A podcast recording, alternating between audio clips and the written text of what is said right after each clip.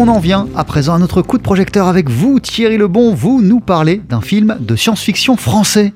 Eh oui, ça sort demain. Son titre, c'est Le Dernier Voyage. C'est un premier film réalisé par Romain Quiro. Euh, alors que la Terre est menacée de destruction par une étrange lune rouge qui se rapproche dangereusement de nous, eh bien, un seul astronaute peut en fait sauver l'humanité. Mais avant d'effectuer cette mission de la dernière chance, eh bien, il s'enfuit mystérieusement. Et puis dans le film, il faut aussi dire que la Terre est dévastée pour rappeler finalement à quel point elle est fragile.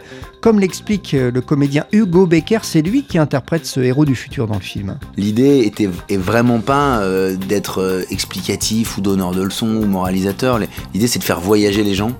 Et quand on voyage, généralement quand on revient d'un voyage, on a ressenti, on a vécu plein de choses et on a appris sur soi. On a, c'est par l'expérience. Et je crois que dans ce film-là, il y avait un côté comme ça euh, que Romain voulait transmettre, assez ouvert en fait. Et effectivement, plein de mystères, hein, comme la vie l'est en fait, tout en donnant des petits indices des petites clés par-ci par-là. Mais euh, je trouve que c'est une des choses qui rend le film un peu français justement, qui donne toute sa poésie au film en fait. C'est assez rare aujourd'hui. C'est pour ça qu'un film comme ça était aussi euh, difficile à faire parce qu'il est, il est pas formaté.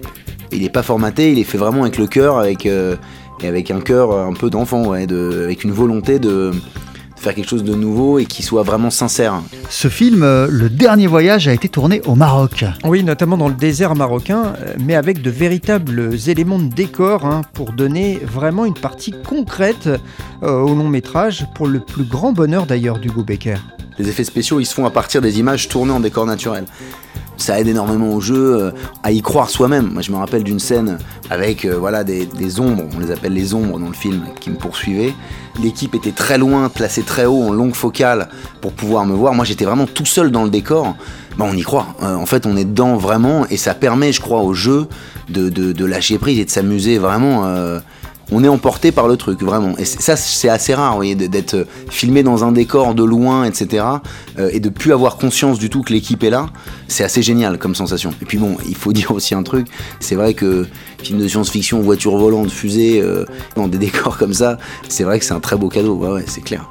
Le Dernier Voyage est un film atypique car les longs métrages de science-fiction, il faut le dire, sont plutôt rares en France. Ah ouais, alors ce, film hein, de Romain Quiro vraiment n'a pas à rougir face aux Américains parce qu'on pense à eux, euh, on pense euh, notamment à l'ambiance vraiment de, Blade Runner dans le dernier euh, voyage, Blade Runner que le cinéaste Romain Quiro admire d'ailleurs, mais réaliser un film de science-fiction en France, ça n'a pas été une mince affaire, n'est-ce pas Hugo Becker? Ça a été un combat de dingue ce film. La vérité, c'est qu'on a fait d'abord un court métrage avec le réalisateur Romain Quiro. Son court métrage a été prénominé aux Oscars. Et après ce court métrage, donc qui a eu quand même un super beau parcours, on a eu beaucoup de difficultés à, monter le, long parce qu'effectivement en France, c'est pas des films qu'on fait souvent. Et ça a pris beaucoup beaucoup de temps, ça a été des combats, enfin je, vous épargne les détails, mais euh, en même temps il y aurait presque un film à faire sur la, fabrication. Il y a un moment donné où en fait on s'est mis, euh, on s'est mis martel en tête, on s'est dit on le fera coûte que coûte ce film. Donc on va le faire, quoi qu'il arrive. Enfin, je trouve que c'est vraiment important de garder un peu ces, rêves de cinéma là aussi, qu'on a moins quand même euh, en France aujourd'hui. Hugo Becker, euh, bien entouré dans le dernier voyage, avec notamment à ses côtés une jeune comédienne prometteuse, Lia Oussadi, les séries, il y a aussi Jean Reno, Philippe Catherine, donc ça sort en salle demain, le dernier voyage. Voilà, un film de science-fiction à la française. Eh Merci beaucoup Thierry Lebon.